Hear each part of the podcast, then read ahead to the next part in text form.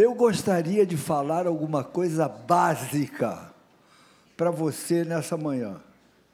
Aliás, eu hoje dei aula na classe das pessoas que estão chegando na igreja e que estão se preparando para o batismo. Gostei do grupo. E, inclusive, tem vaga para você. Se você ainda não é batizado, venha estar conosco. A classe é aqui debaixo da galeria, às 9 horas, com professores muito bons, em que nós vamos ter a doutrina básica do cristianismo, do evangelho. E é bom a gente saber a base, porque quem está bem na base cresce sem distorções. E isso é o problema da igreja hoje, que está havendo muita distorção, muita coisa que não é bem assim. Não chega a ser uma grande mentira, mas é uma meia-verdade. E isso é perigoso para nós, como igreja. Então, é bom saber qual é o básico da nossa fé.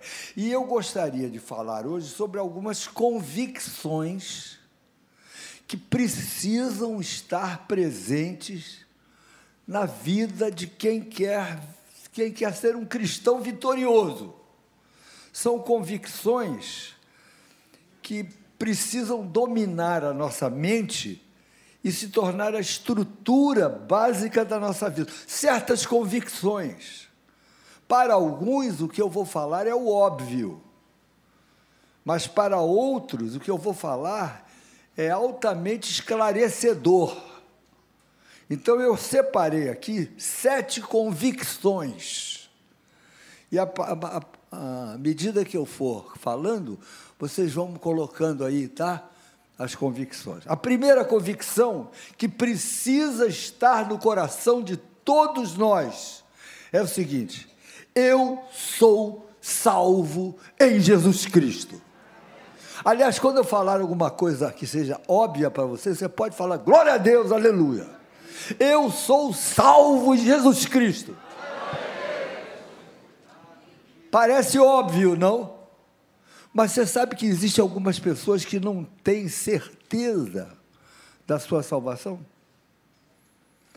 É simples, faz uma pergunta para qualquer pessoa. Você tem certeza de que se morrer hoje, você vai para o céu? Eu estava ouvindo a entrevista de um cardeal e o repórter fez essa pergunta para ele. O senhor tem certeza que o senhor vai para o céu? Certeza nós não podemos ter, porque nós nunca fomos para lá. Quando ele falou isso, eu pulei na cadeira que eu estava assistindo, porque essa é a certeza que você precisa ter.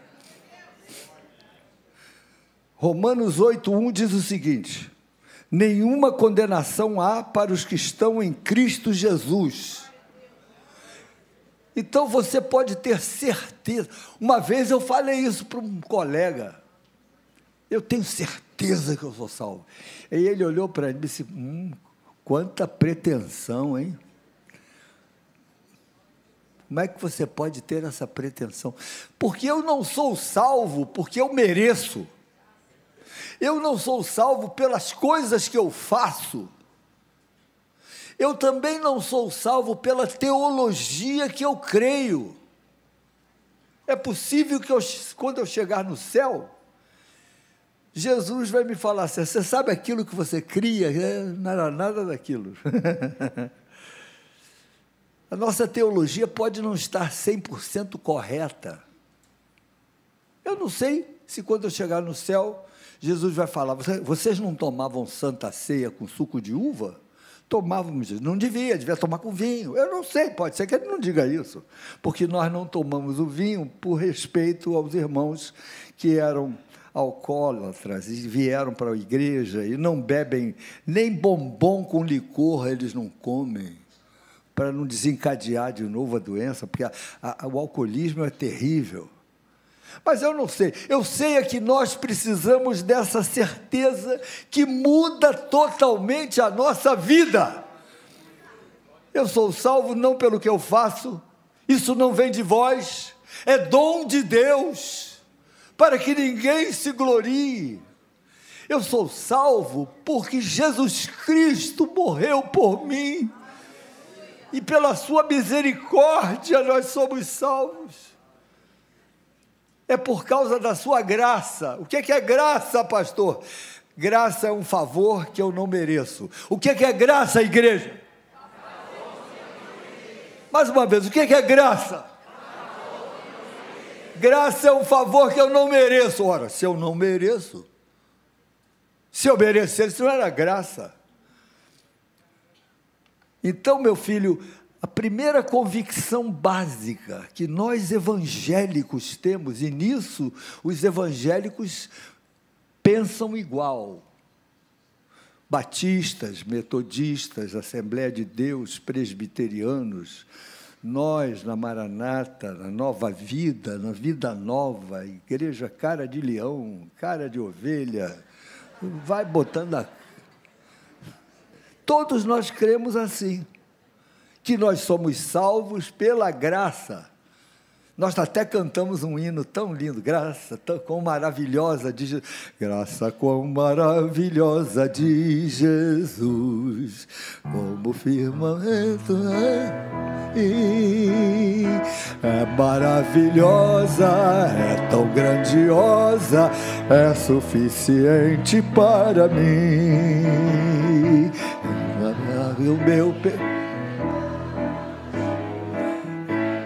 Que o meu pecado viu, a nome de Jesus engrandecer e glória dar. É a graça, é por causa da graça de Jesus, eu sou salvo pela graça,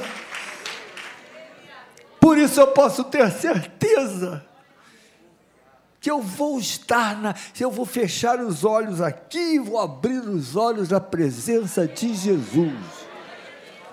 Meus irmãos, essa certeza faz com que nós encaremos a morte com nobreza. Ninguém entra numa espiral de depressão porque está enfermo. Eu tenho certeza. Se você não tem certeza da sua salvação, você deve começar a buscar o Senhor com mais intimidade e ler a Bíblia com mais frequência, porque a palavra de Deus, quando nós lemos com frequência, ela injeta fé no nosso coração a ponto de nos trazer a certeza da salvação. Primeira convicção que muda a nossa vida é: eu sou salvo. A segunda convicção que muda a nossa estrutura de pensar e de agir é a seguinte: eu sou um filho amado de Deus. Eu sou filho. A todos quantos o receberam, Deus deu-lhes o privilégio, a honra de serem chamados filhos de Deus. Você é um filho. Se você crê em Jesus como seu Salvador, se você o recebeu como Salvador da sua vida, você é filho. Olha para quem está do seu lado, dê uma piscadinha e fala assim: você sabia que você é filho? Ou filha? Você é filho. O que é que significa isso, meu irmão? Que com Deus você abre a geladeira e pega o último abacate. Ouviu, Paulinho?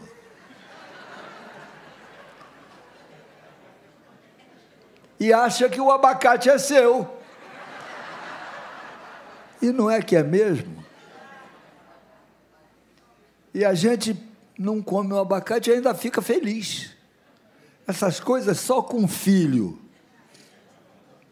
Pois fique sabendo, com Deus, você é filho. O filho tem intimidade. O filho abre o coração. O filho não precisa fazer oração botando um ovo na boca. Vocês já viram algumas pessoas que quando vão orar, botam um ovo na boca? Ó Deus, glória ao teu nome. Eu te glorifico, em nome de Jesus, aleluia. Terra! Já viram isso? Com filho você não faz isso. Você é filho, você conversa com seu pai entende a sua língua, seu linguajar, seu pai entende a sua oração. Eu estou colocando um quadrinho na minha casa, que a minha neta escreveu uma carta para Deus, ela tem 7 anos, eu estou botando um quadrinho, estou botando na minha parede, eu achei um quadro lindo. Ela escreveu assim: querido Deus, a minha mãe está passando uma fase difícil por causa da obra lá em casa.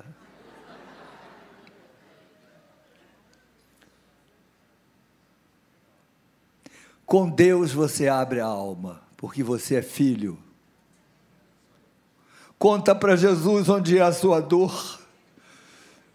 Ele te ajuda a carregar a cruz com insistência, a hora que tu vais vencer o que tu precisas. Conta para Jesus.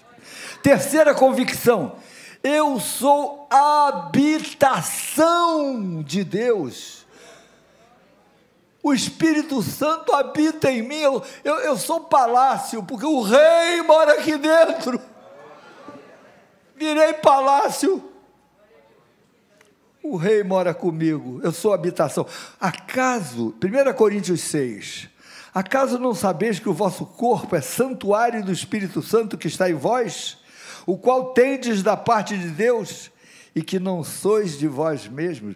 Você é a habitação de Deus. Cuidado com o que você fala. Cuidado com as coisas que você vê na internet. Cuidado com os seus pensamentos.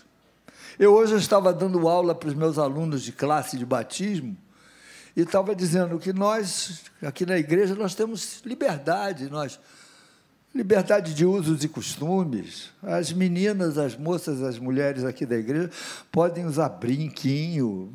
O que é que tem a ver brinquinho com Deus? Elas usam colar. Eu cheguei à conclusão que uma das coisas que as mulheres mais gostam é comprar sapato, sabia? Você dá um sapato para uma mulher e fica toda feliz. Tem 200, passa a ter 201. Eu estava falando com os meus alunos que a gente vai à praia, por que não? Vamos, se bem que está difícil ir à praia hoje em dia. Porque eu estava falando com meus alunos que as mulheres têm um ossinho que é muito indecente, porque é o único lugar que elas tapam. É esse ossinho aqui, ó. Esse osso é muito indecente, porque o resto tudo é de fora. Está difícil ir à praia para um garoto de 19 anos com testosterona lá em cima, está difícil. Mas nós vamos à praia. Mas nós não usamos aquelas roupas do ossinho indecente. Também não precisávamos aquelas roupas de cigano. Nós somos uma igreja que prega o evangelho com equilíbrio em tudo. Até para comer, temos que ter equilíbrio. Mas eu sou a habitação de Deus. Jesus mora aqui. Quarta convicção: eu sou servo. Servo de Deus. Eu nasci para servir. Eu quero ser servo. Eu compus um hino: quero ser somente um servo teu, ser canal do teu amor, ter na vida tal submissão. Aí lá no final eu digo assim: ter mais vida por morrer, ter tudo e nada ter, andar em comunhão. Ah, meu Deus, dá-me o prazer de ser um servo teu, só um servo e nada mais. É isso. Dá-me o prazer de ser um servo. Por isso que na nossa igreja nós não temos bispo, nem apóstolo, nem semideus. Aqui pastor já é demais. Quando me perguntam assim, o senhor é pastor? Sou e já estou acima do que mereço. Porque se você pensar bem, pastor de vidas, eu quero confessar para vocês que eu subo aqui nesse púlpito e olho para vocês e vejo aí gente com mais espiritualidade do que eu, gente com mais conhecimento bíblico do que eu, gente mais piedosa do que eu, eles que deveriam estar aqui, eu deveria estar aprendendo. Então, eu sou pastor por misericórdia. E aí, já que eu não sou um bom pastor, Deus me deu as melhores ovelhas. Vocês compensam. Eu sou servo. E se você tem o Espírito Santo, você gosta mesmo de servir, ajudar, contribuir. Agora nós não terminamos ainda de mandar recursos para Petrópolis. Eles continuam no sufoco lá. Estamos mandando para um pastor de uma igreja evangélica lá em Petrópolis. E ajude a ANEM. A ANEM é que injeta recursos lá em Petrópolis. Em nome de Jesus, você precisa ser servo. Dá uma alegria quando a gente é servo. Você faz qualquer coisa para o Evangelho, você se sente nobre. Por que você não vai visitar essas instituições que nós ajudamos? Fala com o Papito. Papito, quando é que vocês vão? Nós vamos lá no Casa de Recuperação pela Fé. De vez em quando nós vamos lá. Do quarto sábado de cada mês. Vai com ele. Ele te leva lá. Você vai ficar encantado de ver como é que eles trabalham com aqueles homens em recuperação com tão poucos recursos. Vai conhecer a ASCAC. Eu fui visitar a ASCAC. A ASCAC é a Associação Cristã de Apoio a Crianças. Eles ajudam 200 crianças. Quando eu cheguei lá, entrei na cozinha, e a menina da cozinha, eu falei, o que você vai fazer hoje? Eu falei, está difícil, pastor, porque nós não temos óleo.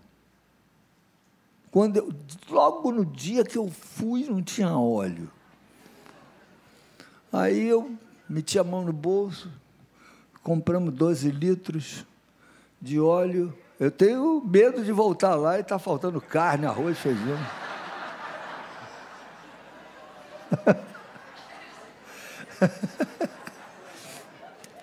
Eu sou servo. Olha para quem está do teu lado de novo, que eu estou te chateando nesse culto. Diga assim, você precisa ser servo.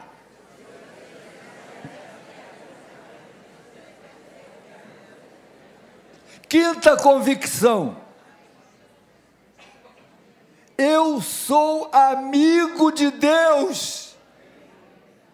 Ele disse assim, João 15:15, já não vos chamo servos, mas tenho-vos chamado amigos.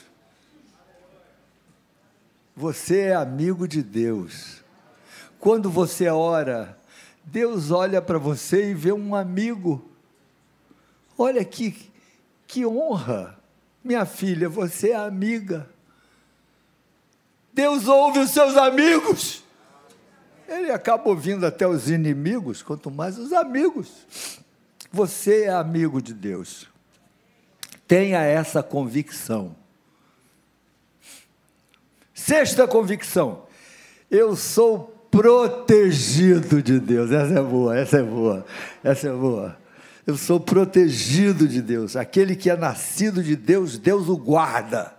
E o maligno não o toca. 1 João 5,18. O maligno não toca em você. Por isso que nós não temos medo de mandinga, medo de maldição, medo de mal olhado, nós não temos esse tipo de superstição, nós não temos esses medos. O maligno não te toca, meu filho. Ah, pastor, ele me tenta. Tenta mesmo. É a função dele. Ele tenta. Ele faz a onda. Mas quem surfa é você. É você que surfa. Ele só faz a onda. Então, resisti ao diabo e ele fugirá de vós. Nós temos capacidade de resistir. Não vem julgando a culpa toda. Satanás, pastor, eu não aguentei. Satanás, Satanás só tenta. Você tem capacidade de resistir. A menos que você seja débil mental. Aí não tem problema, você está no céu mesmo. Os débeis mentais estão salvos. Não erram o caminho. Deus vai ter misericórdia. Eu tenho mudado as minhas convicções finas. Quer ver uma? Antigamente eu achava assim, o cabra se suicidou, vai para o inferno. Você sabe que eu estou interrogando um pouco, nem todos, mas um pouco, porque eu acho que quem se suicida é patológico, é doente mental, está vivendo uma situação anômala. Eu não sei quais vão ser os critérios de Deus com esse cara, eu não sei. Eu prefiro não julgar. Aos suicidas, eu prefiro não julgar. Não estou estimulando ninguém aqui a se suicidar, por favor. Porque a sua vida pertence a Deus, você não tem direito de tirar a sua vida. Mas eu tenho mudado um pouquinho as minhas convicções finas. Será que o suicida, alguns, não tem alguma patologia mental que os torna inimputáveis? Eu não sei. Eu sei é que eu sou protegido.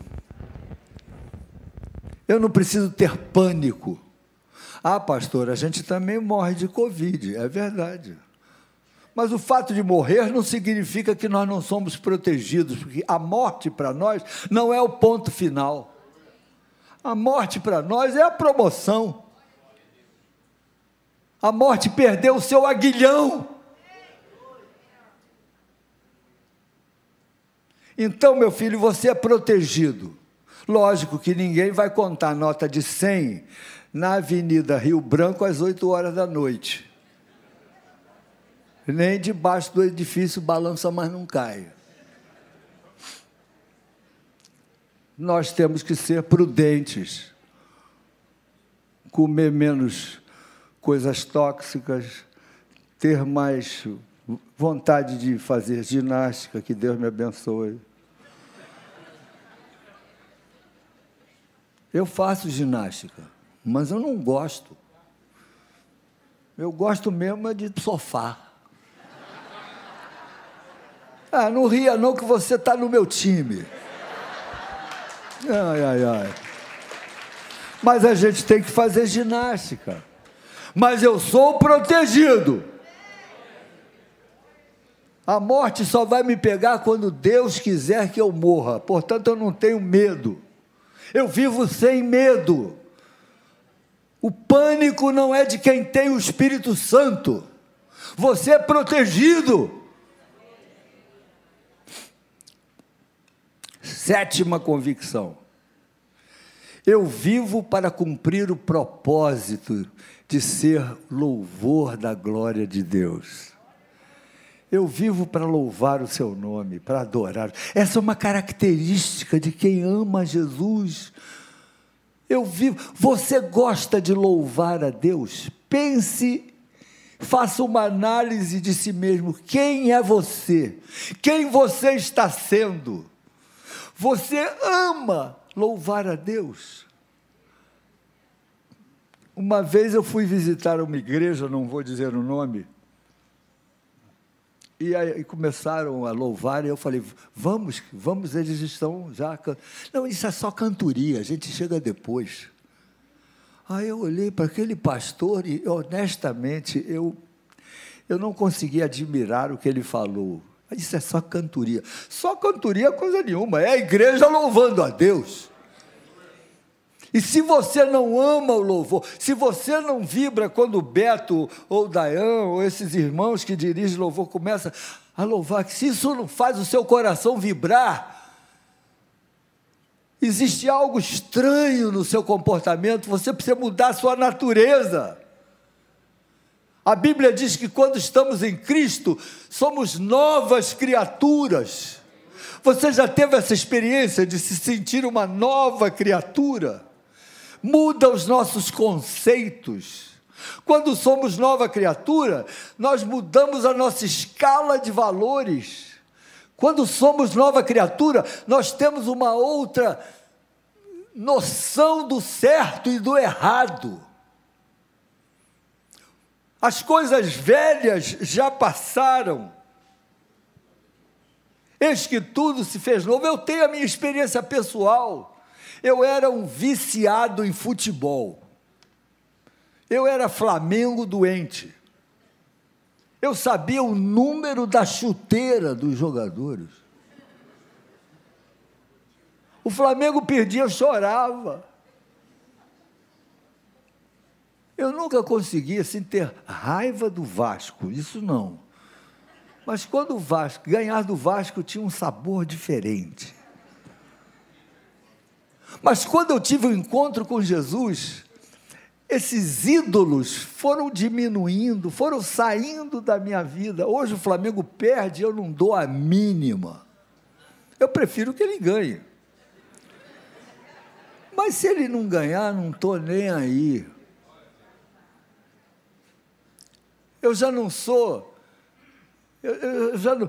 Por exemplo, o Flamengo vai jogar num domingo às 18h, mas às 18h nós temos uma reunião aqui de louvor a Deus, mas eu venho para cá para a reunião numa boa, nunca que eu vou faltar uma reunião para assistir o Flamengo, mas de maneira nenhuma. As coisas mudaram na minha vida, eu sou nova criatura. Comigo era futebol, e com você, novela?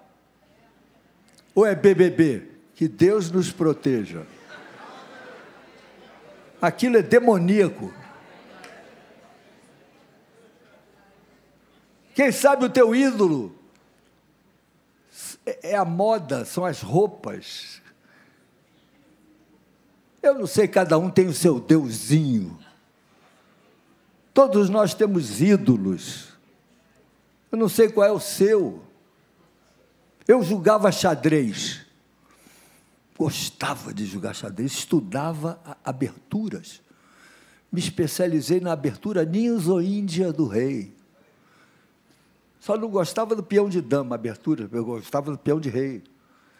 Entrei até num dessas coisas de universitários, né? Campeonato universitário de xadrez, eu ganhei as 3 primeiras partidas. Depois o campeão que veio a ser me ganhou. Eu perdi para o campeão. O cara era bom demais, mas eu dei trabalho. Mas depois que eu tive encontro com Jesus, eu mudei de livro. Em vez de abertura de xadrez, eu passei a gostar mais da Bíblia. Não é que a gente fique numa nota só ali, só coisa de crente, só coisa de igreja, só da Bíblia, só oração, só chato. Não. A gente gosta de música, de coisa bonita, de ver um quadro. Eu, por exemplo, gosto de música, eu componho, então eu aprecio uma música bem feita, uma poesia bem feita. Eu sei que vou te amar por toda a minha vida. Isso é lindo. O Vinícius era um senhor poeta. E a gente pode continuar a gostar de coisa bonita, dos quadros do Rembrandt, do Monet. Por que não? Apreciar o belo, o pôr do sol, fazer uma viagem bonita.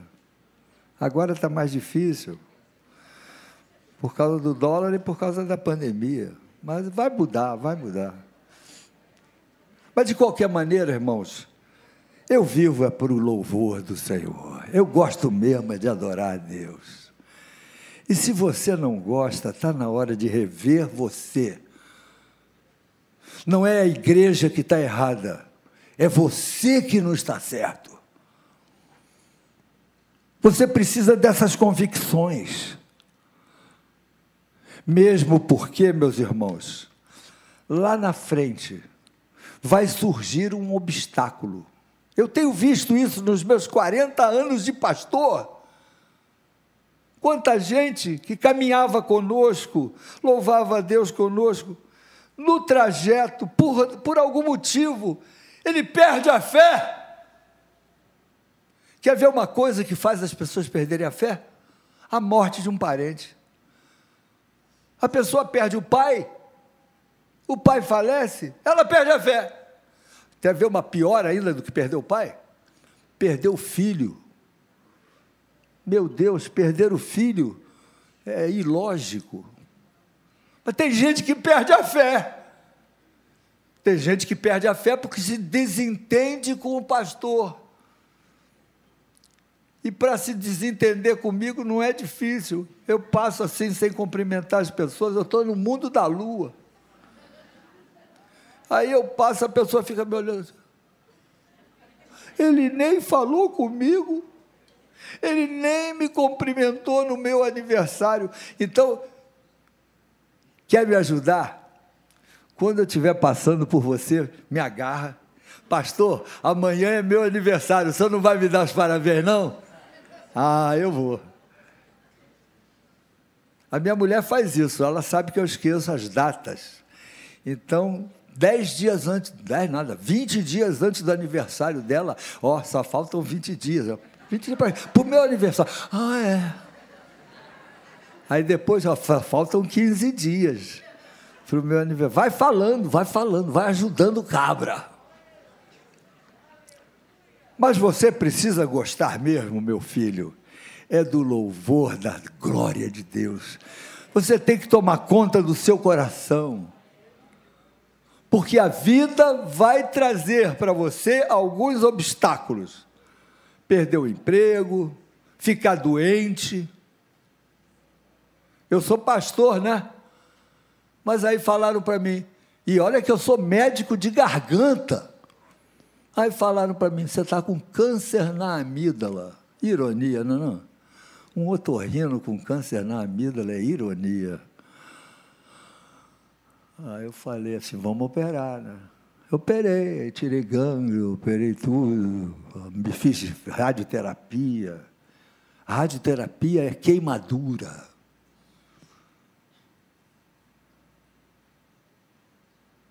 Se a minha fé fosse rasa,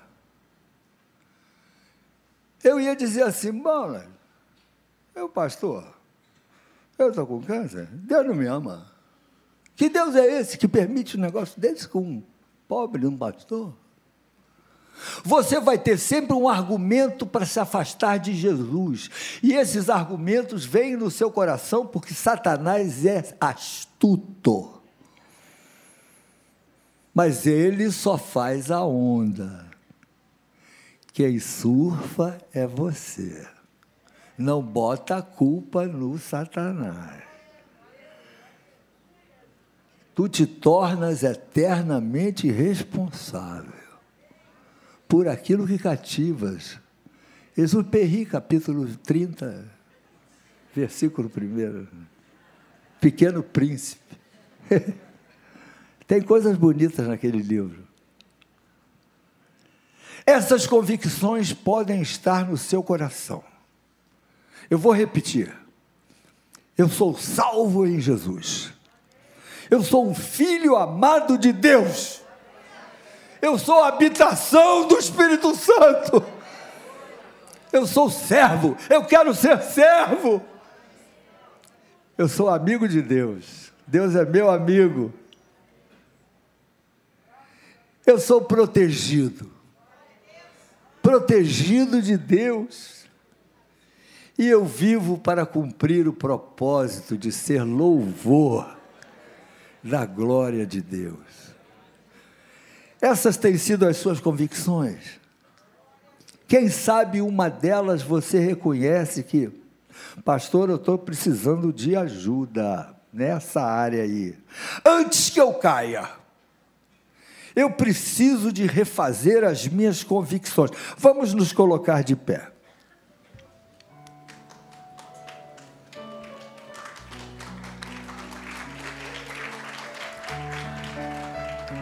Eu queria chamar os pastores presentes que ficassem aqui ao meu lado. Nós vamos orar por você. Não precisa me dizer em que área você está precisando de ajuda. Isso é com Deus. Isso é você e Deus. Aliás, meus irmãos, a nossa fé não é coletiva. É lógico que a igreja é uma comunidade que nós precisamos estar nessa comunidade para reforçarmos as nossas experiências. Você não é lobo solitário, você é uma ovelha que faz parte de um rebanho e Jesus é o nosso pastor. É verdade. Mas a fé é individual, a fé é individual, é pessoal, a sua família toda pode ser incrédula e você ser servo do Senhor. Não é porque o seu pai era muito abençoado que você vai para o céu. A fé é individual. Há alguém que gostaria de receber a oração da igreja? Pastor, uma dessas convicções que o senhor falou aí, eu estou precisando de reformar meu coração, minha vida. Eu reconheço que eu preciso de um avivamento nessa área. Você quer? Sai do seu lugar, chega aqui na frente, nós vamos orar por você. Não demore em vir. Se você reconhece que precisa, venha rápido. Se você está na galeria, já desça, porque você já não vai subir mais, já traga suas coisas. Eu quero que Deus me ajude. Eu reconheço que preciso. Eu quero ter a certeza que eu sou salvo, para acabar com esse pânico do futuro. Não quero ter mais pânico, futuro negro, quarto escuro. Não quero, não. Eu quero ser salvo e saber que sou salvo. Eu quero ser filho amado, me sentir filho. Eu quero ser a habitação de Deus. Me ajuda, Jesus. Me ajuda a ser servo. Quero me sentir amigo de Deus, protegido de Deus. Eu quero amar o louvor da sua glória. Aleluia. Vamos cantar esse hino que a Valéria está tocando. Como é que começa a peça? Não existe nada melhor. Canta comigo, igreja. Do que ser amigo de Deus, caminhar cego na luz, desfrutar do seu amor.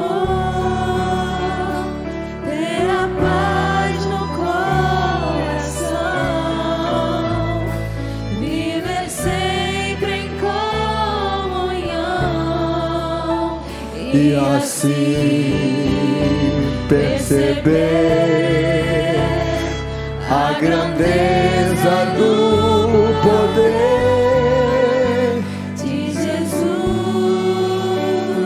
meu bom pastor. Não existe nada melhor do que ser amigo de Deus, criar seguro na luz, desfrutar do seu amor, ter a paz no coração, viver sempre em comunhão e assim perceber a grandeza do poder de Jesus, meu bom pastor. Eu vou chamar o pastor Paulo Júnior para orar.